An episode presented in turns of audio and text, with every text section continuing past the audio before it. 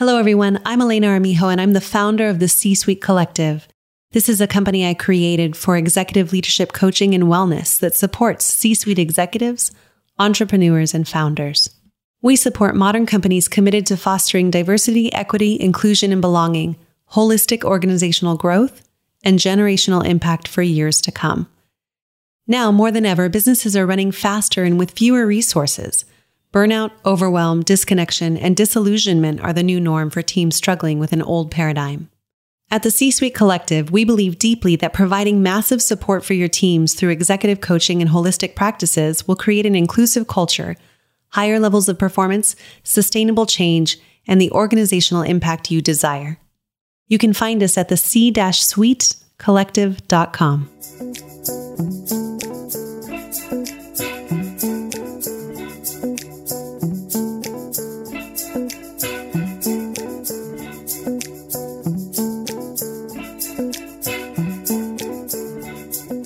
How do we work with our defensiveness? We'll look at that in our coaching tip for the week. And in our interview segment, we have Andria Taylor, who consults with mid sized, high growth businesses to develop their leadership bench. I hope you enjoy the episode today and remember something powerful resides within you. I'm here to support you in seeing it and creating it.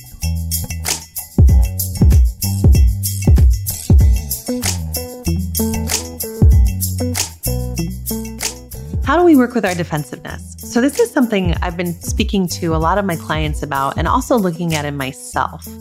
As I've grown over the past few years through the pandemic, through um, racial injustice and social unrest, um, through changes in our health and our work environments, and even myself moving to California from New York, I've really taken a look at who have I become around being afraid or defensive.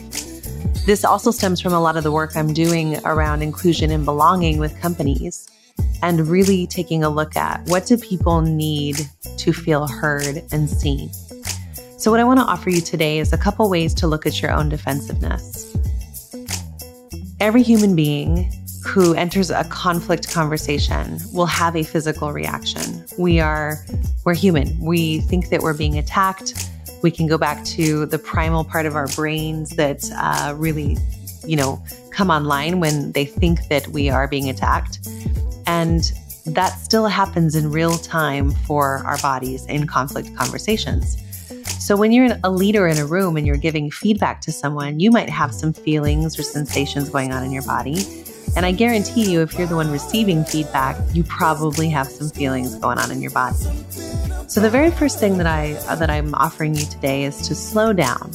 When you know that you're in this conversation, remind yourself to go really slow and pause. So the very first thing I might say to myself is, okay, this is a this is a conversation where I'm feeling defensive. I can already feel that my body is tight, my heart is racing, I'm sweating, and I'm going to slow way down and I'm going to pause and take a breath. So after you take a huge breath, you might notice that you may need more time. So, see if the breath was able to calm you down a bit to be in the conversation and actually ground yourself in the conversation, or if you need more time. If you do need more time, please take it. There's no shame in saying, I don't think I can talk about this right now, and I need 30 minutes or a day or till the end of the week. And I promise I will bring it back to you to talk about. That is a, a, uh, a way to pause the conversation in real time and regulate yourself, but also give yourself space to breathe. Now, be careful because sometimes people will use that for every conflict conversation, and really they're not actually practicing being in the moment with the fear as it's happening. So take a look. Do you need to pause and breathe, or do you need to pause and actually stop the conversation for a moment? The next thing is remind yourself that the person you're talking to, you actually want to be in relationship and partnership with. So, in a situation where it's an employee and a boss, remind yourself that your boss wants this to work and you want this to work. So, it's just another way to ground and regulate yourself outside of a fear based conversation around I'm being attacked or I'm not safe. Now, granted, sometimes feedback conversations, especially nowadays with the recession, may lead to something happening where you're being let go. And if that conversation is happening, remember, you're going to have the same feelings and sensations that you would if it's just a normal feedback conversation. So pause, slow down, breathe. The last thing is, if you're still feeling defensive about something, I would take a look at if you're willing to change your opinion of what's being talked about.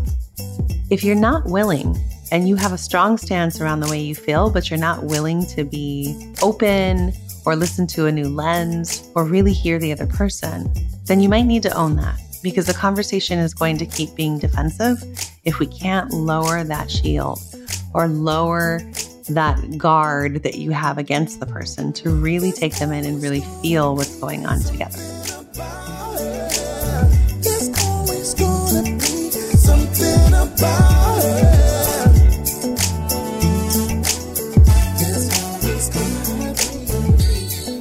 Andria, thank you so much for being here today. I, when you were introduced to me via John, John Beethan, who is my my amazing uh, podcast team, he him and, and, a whole bunch of other people, right?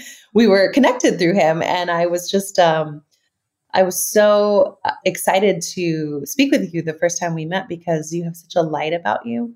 Mm-hmm. Um, and courage just pours through your voice and your soul and your heart with what you're doing in the world. So thank you for being here. Elena, it's my pleasure to be part of the collective corner. Uh, such a pleasure to meet you. And um, yeah, I uh, just appreciate those amazing words. I, I would say courage is one of those words that defines me. Sometimes I jump into spaces. Yeah. And because they're really important to me. And whether it's motherhood that we were just talking about briefly or you know, leadership development, just things I'm really passionate about and love talking about. Yeah, well, I, I would love to just jump right in. Uh, well, happy belated Mother's Day. Thank you. That was so. um, you were just sharing. Do you want to share a little bit about your twins or sure. anything about? I have sure. I have twins that are now um, 18 and a half, and it's that mm-hmm. uh, time in life where they're starting to forge their way into the world and decide what they mm-hmm. want to be and where they want to go. So, um, you know, it's both I, I, remember I had a friend when I was in a Mothers of Twins club when I was uh, when the kids were little, and I asked uh, one of the other mothers, "Does it ever get easier?" And she says, um, "It doesn't get easier. The issues just changed. It's easier, like it's not so physically demanding, but I think to see your kids at this age when they're getting ready to move on, you hope you've imparted your best values to them and." Uh, courage and restraint when needed. So it's really exciting to see them at 18 and a half. One's looking at going in oceanography, and the other wants oh, wow. to be EMT firefighter. So, oh, yeah, I love it. Exciting. Yeah. They have big hearts. You can tell through what they want they to do. do. They do. Well, how has being a mom, especially a mom of twins, mm-hmm. you know, we've got some twins in my family. Um, I've got a set of cousins and my aunt gave birth to twins. So, so we are no stranger to twins in our family as well. Um, how has being a mother of twins helps develop you as a leader in the world? That's a great question. So I think a couple things, particularly because I'm a single mom. So that requires, I think, courage and leadership all on its own. Oh, it's so funny because a lot of times work that I will do with leaders and managers, they're the same issues. about setting clear expectations, inspiring people to do more, to do better, you know, having those difficult conversations. So um, I think it's encouraged me really to be the best I can be as a leader and to do what I really want to enjoy doing, which I'm doing in my work now, because that's a model for your children. And, uh, you know, early on, I got to spend, you know, the first, I'd say four years with the kids when they were little and I moved back to Napa where my mother is, and she was a huge support. She's a huge role model. So, and then I went back to work full time. And, you know, I feel some moms struggle with that, but I feel like that's who I want my kids to know that moms can do both. You can be a great mom and you need to lean in in some seasons in with work and some with the kids and really balance those needs. One time uh, in a job interview, Elena, somebody said, So, how are you at multitasking? I said, Well, I'm a mother of twins. You're like, welcome. That's yeah, what I do all day what. I do best. so, yeah. That's really great. Um, well, tell tell me a little bit about what you do. Tell me about your company because I want everybody to know about that. But um, and what your sweet spot is with leaders. Okay. So my company is called Talent Exponential. So really building leadership within companies rather than buying external talent. It's so important to develop leaders from within You know, it just does so much for uh, employees in the company to know they have a career pathway. And um, it really builds that internal capacity because sometimes when you're trying to hire from outside, you're not getting the right fit. So that's really what I love doing is like helping particularly mid-sized companies because they don't have a strategic HR partner. And that's mm-hmm. what I really am to say, come in and say, what are your needs? Where's your leadership gaps? How are you measuring leadership? Are you investing? in that and helping them identify that and identify particularly their um, high capacity, high potential leaders to really grow and develop those so that they are building their own pipeline from within. And uh, I was just reading, you know, I have a friend who's an executive coach and she was, she's working with some big name programs. And, mm-hmm. you know, a lot of big companies invest in leadership, but a lot of mm-hmm. mid-sized companies where, uh, you know, I'm leaning into help is they don't know what to do. They don't know how to do that. And investing in your talent's never been more important because people, so many people left during COVID and now they talk about, so there's the, the big quit. There was the, now it's like the quiet quitting where people are just not as investing in much. So if you engage people in their own development and um, give them the opportunity to do what they do best, that's what I really enjoy doing. I love that, and I that's something you and I um, connected over very early on mm-hmm. is with the C Suite Collective uh, doing the same, changing culture from the inside out with leaders. And I love that you're focusing on midsize because we are as well. And what are some of the what are some of the challenges that you're seeing today after the pandemic, after hybrid workforce, after social and racial, you know, justice conversations? Where are you at now? Where, what are leaders talking about now that you're seeing? You know, I um I think the issue of investing in talent people realize now more than ever how important it is. Um, I was just reading an article because um, I try to stay up on like the latest trends and what's going on, but you know, it has shifted really from um, just keeping people. Seeing, you know, you have your stable workforce, and like through the pandemic and the issues with racial justice has really like you shifted culture from inside. And a lot of companies are kind of swirling; they haven't really landed. I've done some work with large health healthcare companies where like they're trying to figure out how to address those issues and you know work with a hybrid workforce there's a lot of issues and i think that there are so many significant changes that are going on just in the very nature of work and how we work and what people are doing to try to mm-hmm. respond to that um, i mean it's a whole new frontier in some ways and yet the basic principles i mean i feel like one of my one of my deep values is people should do work they enjoy they should love what they do right? And so helping people find that sweet spot that you were talking about so they can do what they do well and contribute to a company is really important. And so helping companies just identify like what are their needs? Who do they have to develop and really grow and develop that talent? It's just interesting that the the whole nature of work is just really changing. And so how do we really help support that, you know, from where you and I sit to help people build cultures that are resilient my new term is like sustainable leadership. Elena, it's yeah. like we've got yeah. to be sustainable as leaders, right? Yeah. Like you were just talking about feeling nourished from your weekend. How do we stay nourished? Mm-hmm. How do we stay whole so that we can lead well? Because it's not just about, I think more and more you see that you hear about empathetic leaders and how important mm-hmm. it is mm-hmm. for leaders to be compassionate. And I love Brene's Brown. Brene Brown's her like, um, compassion is empathy plus action. And that's what we need leaders to be doing. But then how do we, not only are we sustainable, but how do we build a sustainable workforce? So how do we build the capabilities and the hearts and the minds of leaders behind us so that they can mm-hmm. lead well in companies? Well, and what's your vision for a sustainable workforce? Because I, I love that you broke down your definition of that. And then what will that lead us all to? Like what what do we get if we have that sustainable workforce?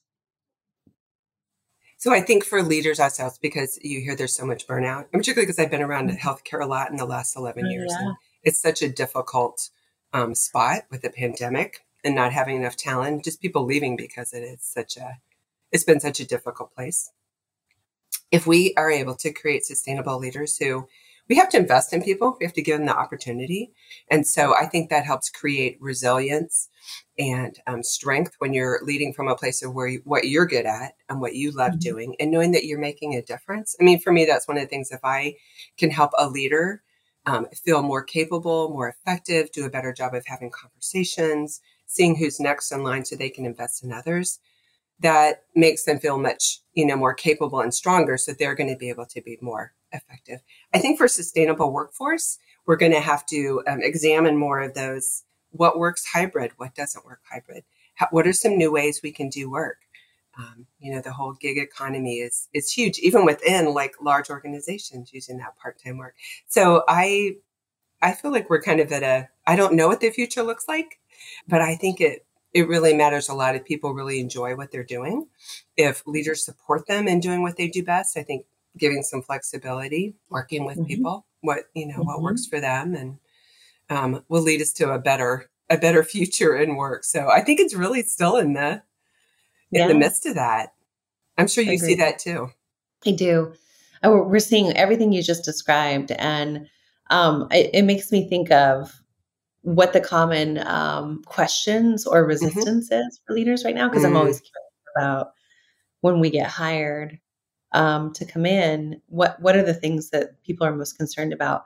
And I think for the people that are really willing to invest, but also very concerned, one of the common things I hear about is how how can I still be an empathetic leader and leave room for feelings and emotions, but also be able to move move the business forward and create more uh, ROI and KPIs and um, there is that so, tension, isn't there? It's like yeah, holding, yeah. Holding that, that space in between. Exactly.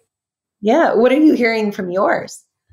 I think that's uh, spot on. You know, I think there's the pressure because um, business it can be a lot more difficult. I don't have the people I need to run the business. That it is that difficult place of like, like you just said, how do I move the business forward? How do I invest? You know, and then how do I care for my people in the middle of that as well?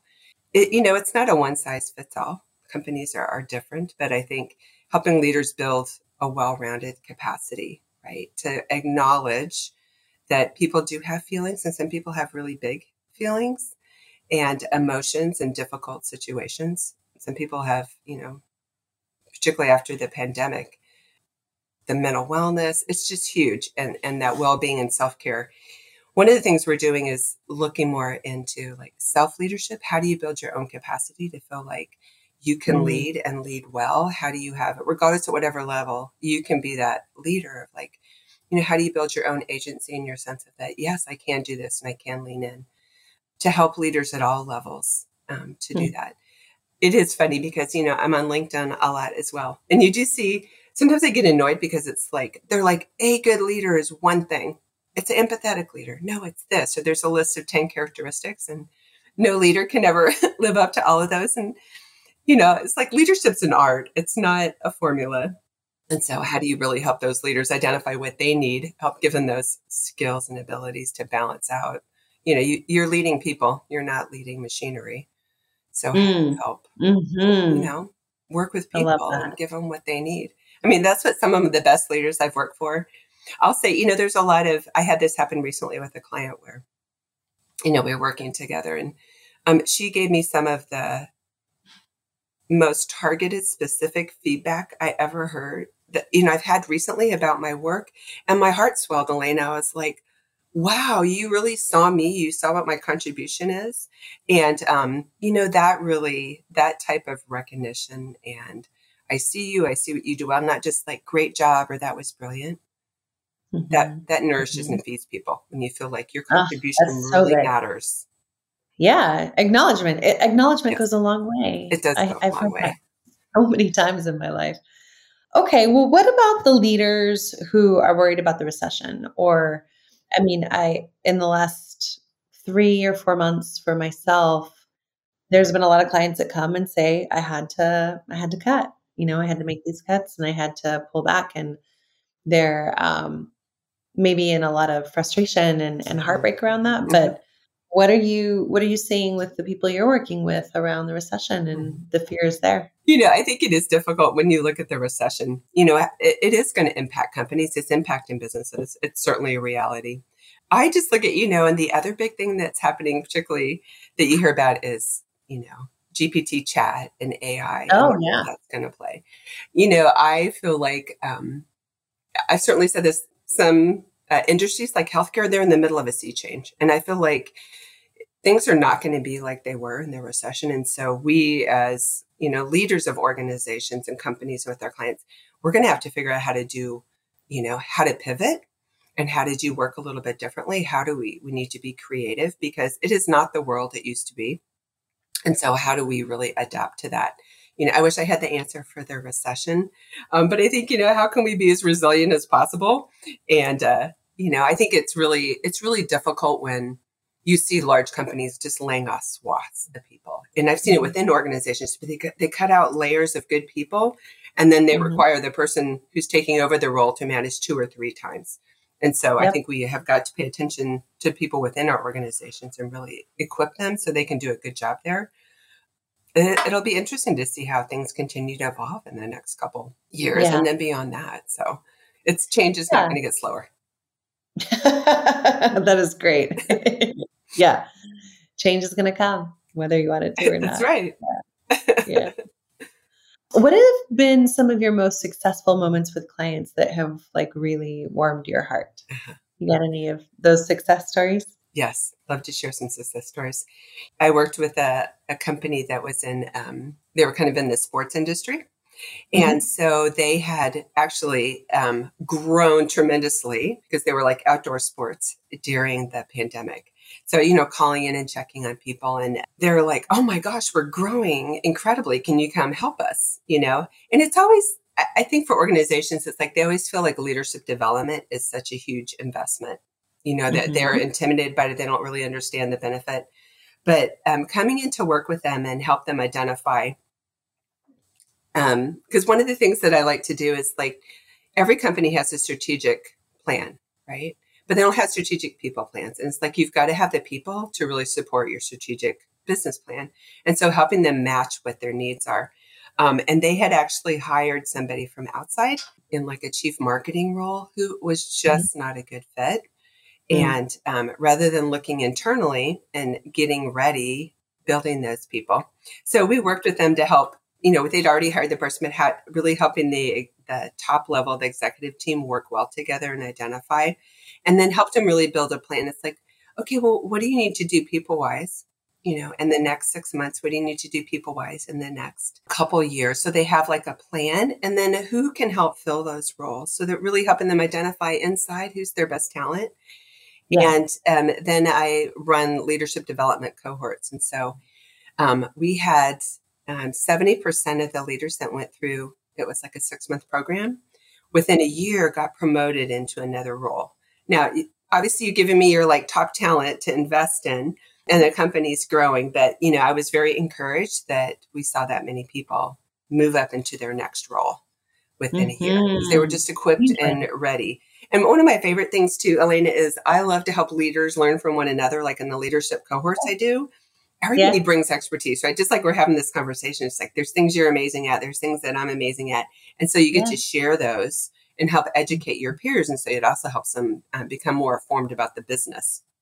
Yeah, that's beautiful. And especially when people are feeling alone on that journey, yes. right? That mm-hmm. developmental journey of leadership. Uh, it from there, it's how will we grow together and have a have a space that's um, welcomed and I, I, won't say safe, I guess, because we can't guarantee psychologically safe spaces, but a space where you can actually be seen and get that peer support, that mentor support. Yeah. I will say that's one of the pieces of feedback that we hear all the time when leaders get with other leaders. Mm-hmm. They're like, "Oh my gosh, you have the same problems I do." That, that level, that like, "Oh wow!" it's something about sharing the miseries and joys and um, problems together that really makes a big difference. Like you said, people to know they're not alone, that they have some support. And the leaders are always very appreciative of the opportunity. We try to make the opportunity challenging as well and give them projects they have to work on together, which not only creates, you know, the business has some solutions we deliver to them, but they learn how to interact with different, you know, people and lead and show up differently. That's important in being a leader. How do you show up and what's your your presence as a leader? Mm, I love that. Well, uh, so we talked about best cases. So uh, have there been any tough cases? Because I always like to remind people that it's not it's not oh, always about. Uh, yeah. I think is, sometimes, yeah, no, exactly. There's the tough cases where um, people will come in, and, and I'm I'm sure this resonates with you, Elena, where they're like, I, I, can you come in and help me with this? And as you start talking with them, you realize it's a very narrow problem. Mm-hmm. And that they're mm-hmm. like, we want you to come fix a problem that has been in place for five years. And mm-hmm. we want to give you a one day maybe to fix the problem. yeah. you know, it's like, yeah. yes, I have a magic wand and some fairy dust and I'm going to come sprinkle it. It'll be all okay. But um, I think where most often the difficulty is if leaders are not open to feedback, you know, mm-hmm. because mm-hmm. for companies to change, the leaders have to change. It's one of the reasons that I got into leadership development is leaders make the big, biggest difference in a company when they're at the top. They create culture. They either create engagement or disengagement. And sometimes those leaders just aren't willing. They want to fix everybody else, but they're not willing to have that feedback and invest in that. So those are the difficult cases where it just doesn't really go anywhere because there's really no change. Yeah. Yeah, and the heartbreaking ones, right? And and so one of the things we look at in the C-suite collective is are you on board for long-term work? You know, that's sustainable as we talked about at the beginning of this conversation. And something that will have structures that we can put in place to continue to practice with you while you're moving through this change. Um, because similar to yourself, when it's one a one and done day, it feels really incomplete and everybody typically has a nice conversation and then forgets about it as soon as they leave the room. And then they're that much more resistant next time you come in because they're like, nothing, nothing happened. Nothing really changed. Yeah. No, I love that you do that long term commitment to work with leaders because that's what really shifts culture. Like you said, culture is, um, I was joking, you know, Peter Drucker's famous quote about uh, culture eats strategy for breakfast. Mm-hmm. But I'm like, it's leaders that set culture. And unless they do that and do that well, they're really willing to invest. I think they help mm-hmm. for those quick results. It doesn't really change anything. So, mm-hmm. mm-hmm. or I, I think the other thing that breaks my heart, Elena, is when you see people with high potential in companies and leaders aren't willing to promote them. They're like, no, they're not ready. They're not ready. They need this. And then that talent leaves your company. And so it's a, it's a loss for that company um, because they chose not to really invest or give them that opportunity to grow. It's like we need to give people opportunity a little earlier and support them along the way as they grow into their role. Mm, really beautifully said. Yeah. Beautifully said. Mm-hmm. Yeah. Well, what is your hope for the next year? I mean, we're halfway through the year right now, but you know, if we look over the next six months towards the end of the year, but then into 2024, what do you hope to see change through your work? I would love to see um, I'm hoping because I'm new into the area down in uh, San Diego, North San Diego yeah. area. So yeah. really like building my client base here and working with clients. And so I'm really mm-hmm. putting together, I mean, I have a couple, I have no lack of ideas, um, but I would love to do some additional work around supporting women in leadership because I feel oftentimes uh, women don't have that opportunity uh, to grow and be promoted. And um, I would love to do some of that work here in the area. I feel like there's so much opportunity in in San Diego. There's a lot of there's a lot of interesting energy. It's growing and developing, and it's, it's such an interesting area here. It's like there's a lot of opportunity, I think, to really pull together some women's events and um, as well as around just you know growing my business in the leadership development space. I'm running a couple more uh, leadership development cohorts so I'm like, you know, my plan is to like keep growing my business till the kids leave the house and then move a little closer to the beach and keep growing my business. So. Perfect. That sounds like a beautiful year. maybe maybe it'll be a year, a year and a half, but we'll see. well, if you had one piece of advice for the world, what would you say? Oh my they, goodness. Uh, what would I say? What's my one piece of advice? I I would say don't be afraid to step out to do what you really want to do. I um, I've done that a couple times in my life too. I feel like I've recreated myself, and it. Don't be afraid to take that step. Get the support you need around you. You know that talent, the other people that build into you. Because I don't want to live with those regrets that I didn't try. You know, it's that same thing moving into my own business. It's a big step. So I want to encourage women to be go back to the the courage. That's like be courageous. You can do more than you think you can do. That's beautiful. Oh my gosh. Well, thank you so much for sharing all your wisdom, Andria, today, and also your hope and what your what your superpower is. You're such a, a thank you, Elena. Said in the beginning, and the organizations and leaders all over the world are lucky to work with you. So thank you so much. Oh, my pleasure. Thank you, Elena.